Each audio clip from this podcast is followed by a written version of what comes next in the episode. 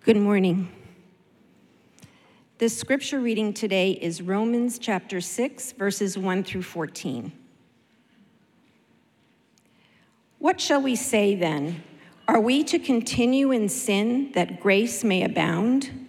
By no means. How can we who died to sin still live in it? Do you not know that all of us who have been baptized into Christ Jesus were baptized into his death? We were buried, therefore, with him by baptism into his death, in order that just as Christ was raised from the dead by the glory of the Father, we too might walk in newness of life. For if we have been united with him in a death like his, we certainly will be united with him in a resurrection like his. We know that our old self was crucified with him in order that the body of sin might be brought to nothing, so that we would no longer be enslaved to sin. For one who has died has been set free from sin. Now, if we have died with Christ, we believe that we will also live with him. We know that Christ, being raised from the dead, will never die again. Death no longer has dominion over him. For the death he died, he died to sin once for all. But the life he lives, he lives to God. So you also must consider yourselves dead to sin and alive to God in Christ Jesus.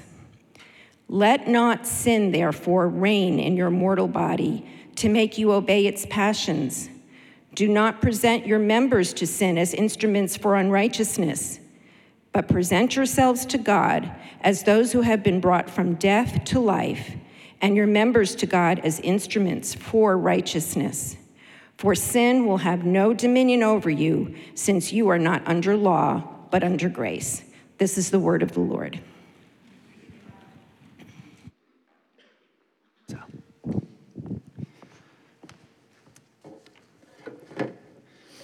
Well, Scott mentioned the, uh, the earthquake in Japan that happened on New Year's Day. Uh, but back in 2011, uh, some of you might remember, Japan had the biggest earthquake uh, hit it that it's ever recorded. It was a, a 9.0 magnitude earthquake. It was so powerful that it literally shifted the earth off of its axis. And it triggered this massive uh, tsunami, one wave, and it standing 33 feet tall that, that collided with the main island of Honshu, killing over 18,000 people, wiping whole towns completely off of the map. The tsunami was, was so powerful that it, it surged over the walls at the Fukushima power plant, nuclear plant, knocking out power to an entire city uh, as the whole world watched the lights go out on hundreds of thousands of people. Can you imagine that? A city without power. Uh, well, being here in Orlando, where we get hurricanes, we can imagine that. We know the, the frustration and the, the helplessness that that creates. Well, can you imagine a Christian without power? I can. See, if you're, if you're at all like me, life, uh, it, it can kind of feel like you're that city sometimes, can't it? There's this tsunami of sin and brokenness all around us that, that can make us feel powerless can make us feel helpless to change anything. That this broken world, it's just to run its course, and we're hoping the damage won't be too bad in the end. And yet, I think, I think if we're being honest about the, the day-to-day reality that we walk around in, where we really feel powerless, isn't so much the tsunami outside us, it's the one inside us the sin and brokenness surging over our hearts, knocking our lives off the axes. You know, sin, it's relentless, isn't it? Uh, maybe you felt that over this past couple weeks. It, it never gives us a break. Right? This is supposed to be the happiest time of year, only sin's just waiting around the corner of our hearts to sabotage life and goodness in you. It can make you feel powerless. I mean, if, if we can't stop the tsunami outside of us, then there's no chance that we're going to be able to stop the tsunami inside of us. How can we find freedom? How can we find hope? How can we find something that is powerful enough to change the conversation about our sin? Well, Paul, Paul's going to show us today. This morning, we're, we're jumping back into this series uh, that we've been doing, going through the book of Romans. Now, if you're like me and you're still emerging from your month long sugar induced coma and you can't quite remember anything that happened before Thanksgiving, what's the book of Romans about? Well, the Apostle Paul wrote this book to, to captivate our hearts with the wonder of the gospel. That on our own, we, we are more broken and sinful than we will ever know. And yet, when by faith we belong to Jesus, we are more loved, cherished, embraced, and enjoyed than we ever thought possible that we are fully known and fully loved by God the Father as much as He loves His Son Jesus, and there is now nothing that we can do to change that. Because in the gospel, this is all true of you, not by doing more and, and trying harder, but by grace and grace alone, meaning you can never lose this astonishing love. And where we're picking up today in chapter 6, Paul's showing us how, if you're a Christian, this gospel uh, just keeps getting better and better and better and better as we go. Paul's writing the, the passage that Giselle read to, to people like him who, who face the daily relentlessness of their sin. Uh, to people like you and me who have moments where, where we feel powerless to the brokenness inside us. And he's writing it to give us hope, not with five steps to a victorious life, with one step to a victorious Jesus who in the gospel frees us from the grip of sin. So there's two things that we're going to look at in this passage this morning how Jesus wins a freedom for us. And second, how Jesus works that freedom within us. So, first, Jesus wins freedom for us. Paul, he, he starts this passage off asking a question Should we sin? Should we sin so that we get more grace? Now, it's actually not that crazy to ask based off of what Paul's just said. In chapter 5, just, just before our passage, Paul says that in the gospel, no matter how much sin there is in us, is in you, there is always abundantly more grace, forgiveness, and love in God.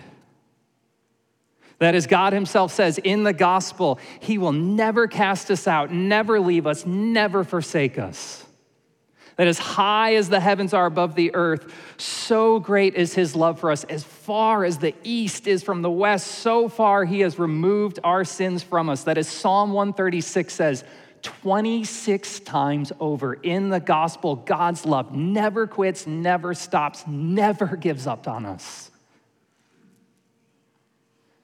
And so Paul asks the question here that I think people were probably asking him when, when they'd hear him say all this.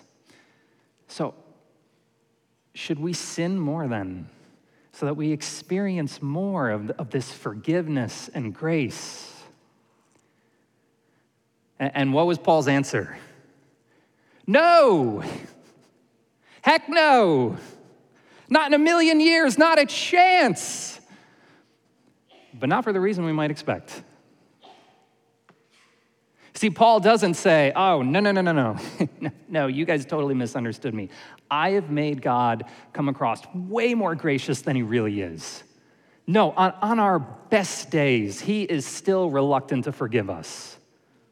Now, he's, he's okay up to a point, but in the end, like all of us, he has his limits, even if you belong to Jesus. No, Paul's answer to this question isn't, isn't to tone the gospel down, but, but actually to turn it up louder. You see, in the book of Romans, Paul, he describes being a Christian uh, a whole bunch of different ways.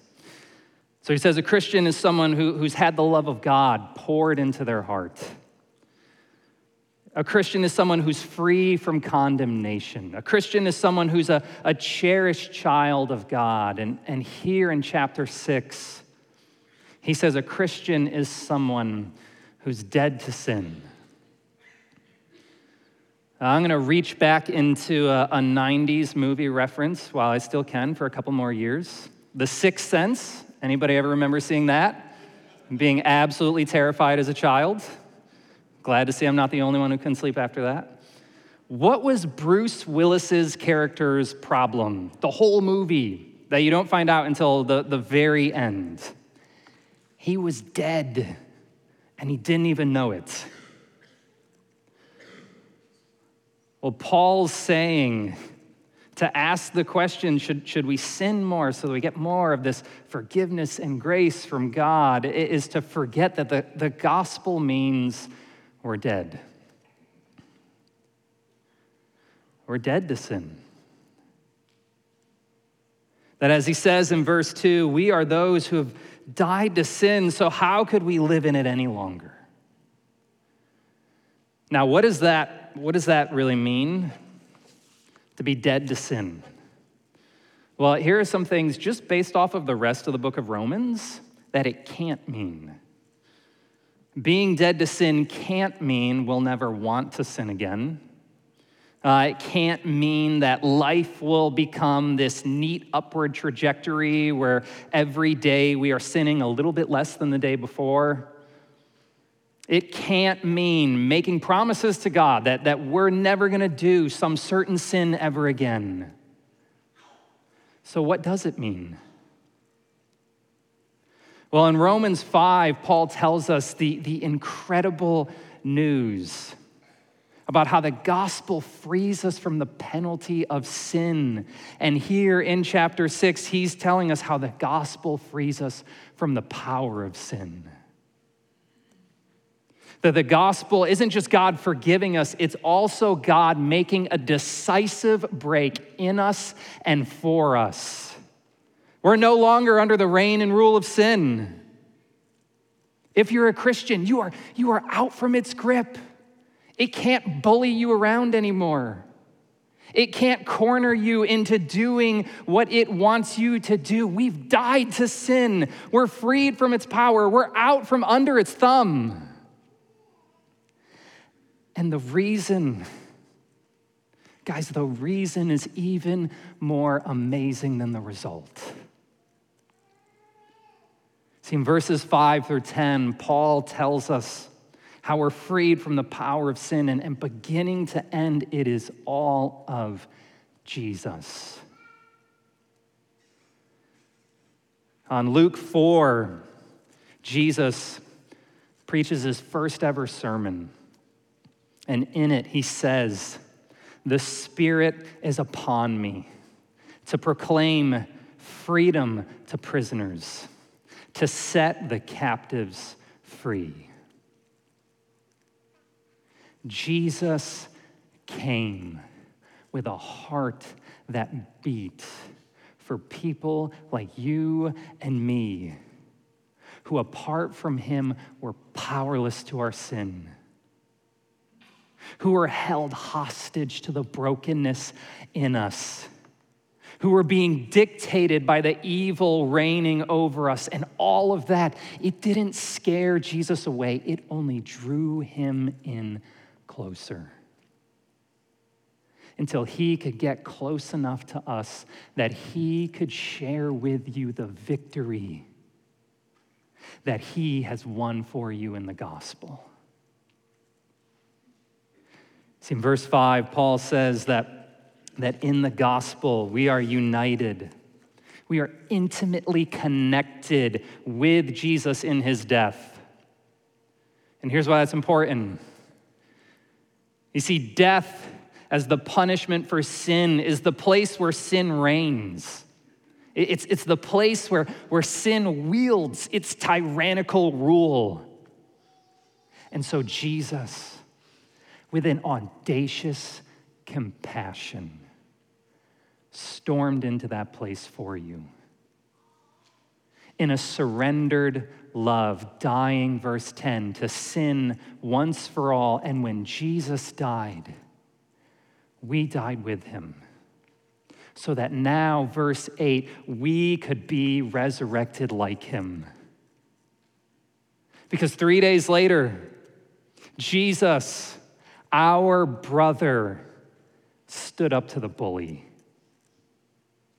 led a revolt out of the realm of death, overthrowing the reign of sin and his resurrection, and boldly walking into the uncharted territory of new creation life, where he in heaven now laughs at sin's puny power.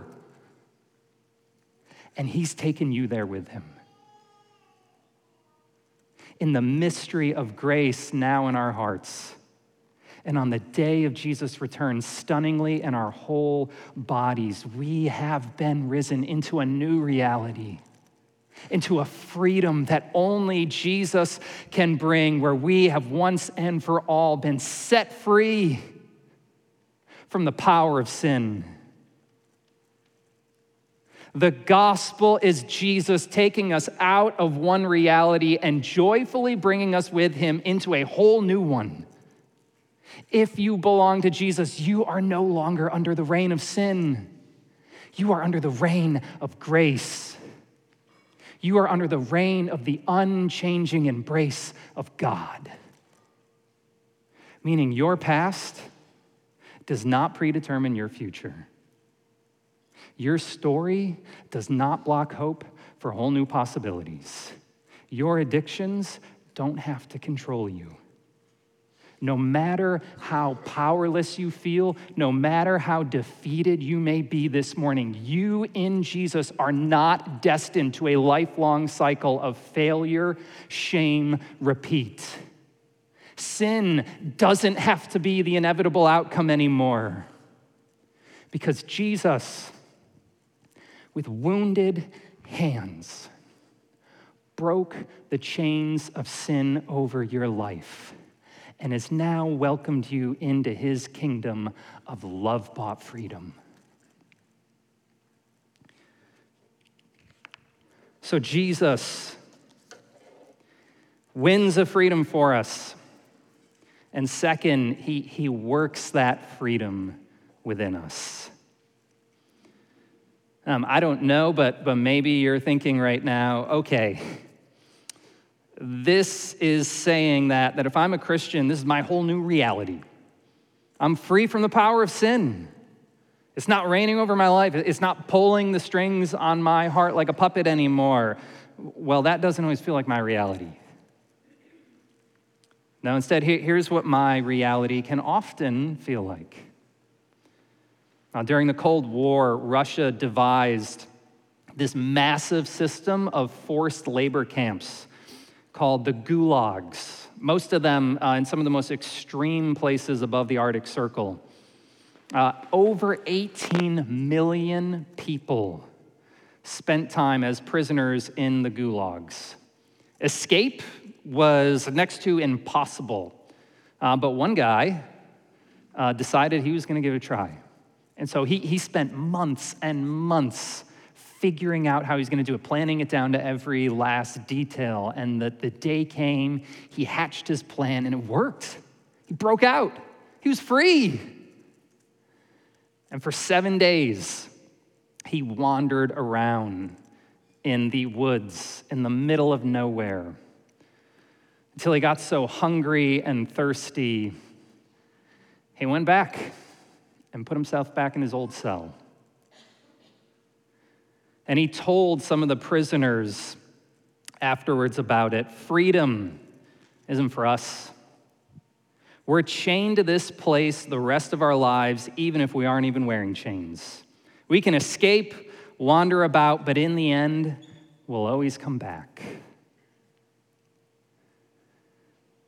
Does that feel like your reality sometimes?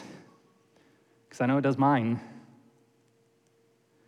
Jesus has set us free from the power of sin. It doesn't have to be the inevitable outcome anymore. And, and yet, my heart, our hearts, can so easily think freedom, freedom isn't for me. I can wander about for a bit, but in the end, I will always come back to my brokenness and sin. Well, why is that? Well, because in the gospel, we, we are dead to sin, but sin isn't dead in us. And Paul, Paul knows this all too well. In the next chapter, he'll say that there are things that I, I want to do, but I don't, and, and things that I don't want to do, but, but I keep doing. And so it's because of this reality that Paul knows of what's still in his heart, of what's still in our hearts, that he says to us in verse 12 Don't let sin reign then in your body. Don't give it even an inch so that you obey its evil desires. Don't let anything sabotage, try to sabotage Jesus' reign of grace over your heart. But how do we do that? Because here's the message I think we can so often hear in our sin. Uh, in, in Star Trek, there's this alien race called the Borg. And uh, the, their, their whole thing is they're trying to take over the Star Trek ship. They're trying to take over the whole universe. And they have this phrase, if you've ever watched Star Trek, you probably have heard this, even if you haven't watched Star Trek. They have this phrase they say over and over again resistance is futile. You must assimilate. Uh, it's been made into memes all over the internet. Um, my favorite one is one with Dwight from The Office saying it. But in moments of temptation to sin, isn't that the message we hear sometimes in our hearts? Go on, gossip about that person envy someone else's story, rehearse so and so's failures, linger in that cynicism, click on that web page. Resistance is futile. Guys, in the, in the face of our sin, how, how do we activate this freedom that Jesus won for us? How, how, do we, how do we hit the detonator on it in our hearts and lives so that it becomes more and more of our reality? Well, Paul tells us. Uh, before he tells us in verse 12 not to let sin reign in our hearts, Paul says in verse 11, in this way, consider, consider yourselves dead to sin, but alive to God in Jesus Christ. See, what Paul's doing here is he's, he's telling us to preach the gospel to ourselves, to continually rehearse and remind ourselves of what has already happened. That, that sin's reign has already come crashing to an end Jesus has already claimed us in love, and one day he will make the defeated sin in us become eradicated sin. Paul says we, we stop sin reigning in our hearts, not by, by trying to muster up some superhuman, super Christian strength inside of us that we're gonna do it, but by embracing the truth of all the gospel means for us.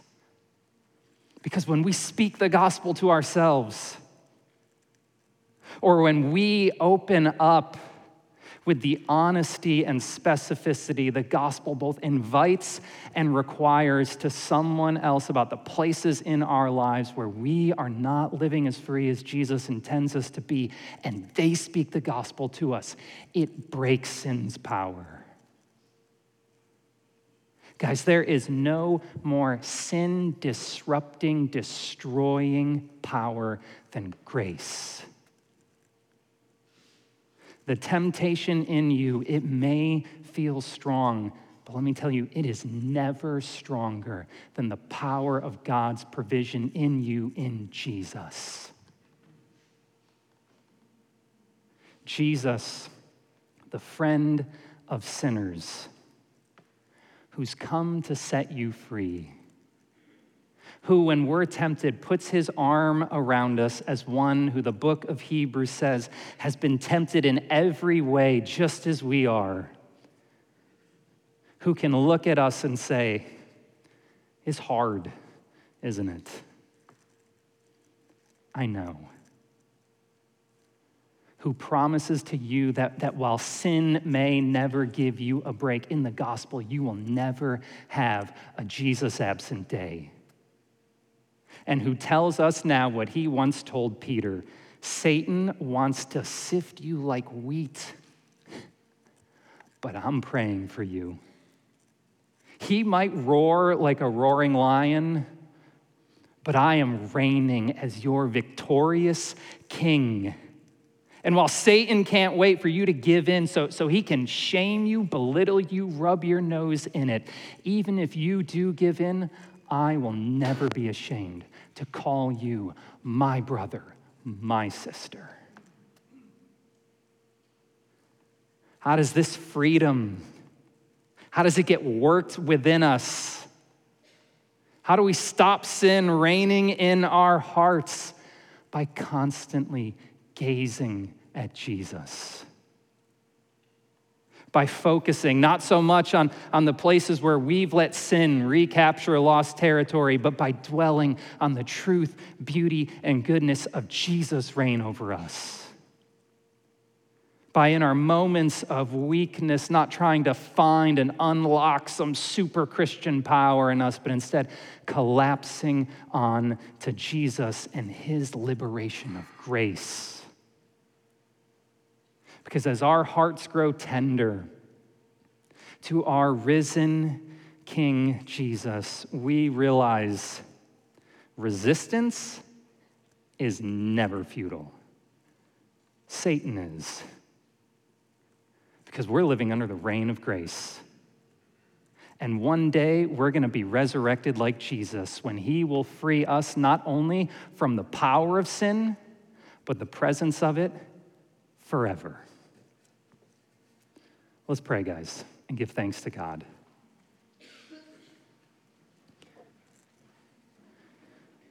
Father, we, we come to you right now. We're, we're weak.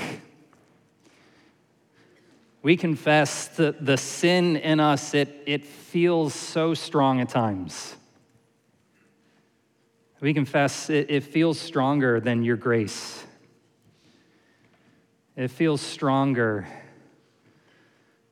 than Jesus. And so, Holy Spirit, we need you.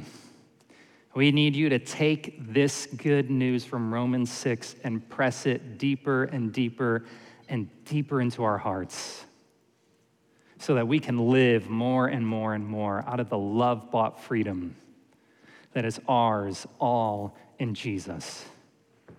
Do that today. Do it right now, even as we come to the Lord's table. Amen.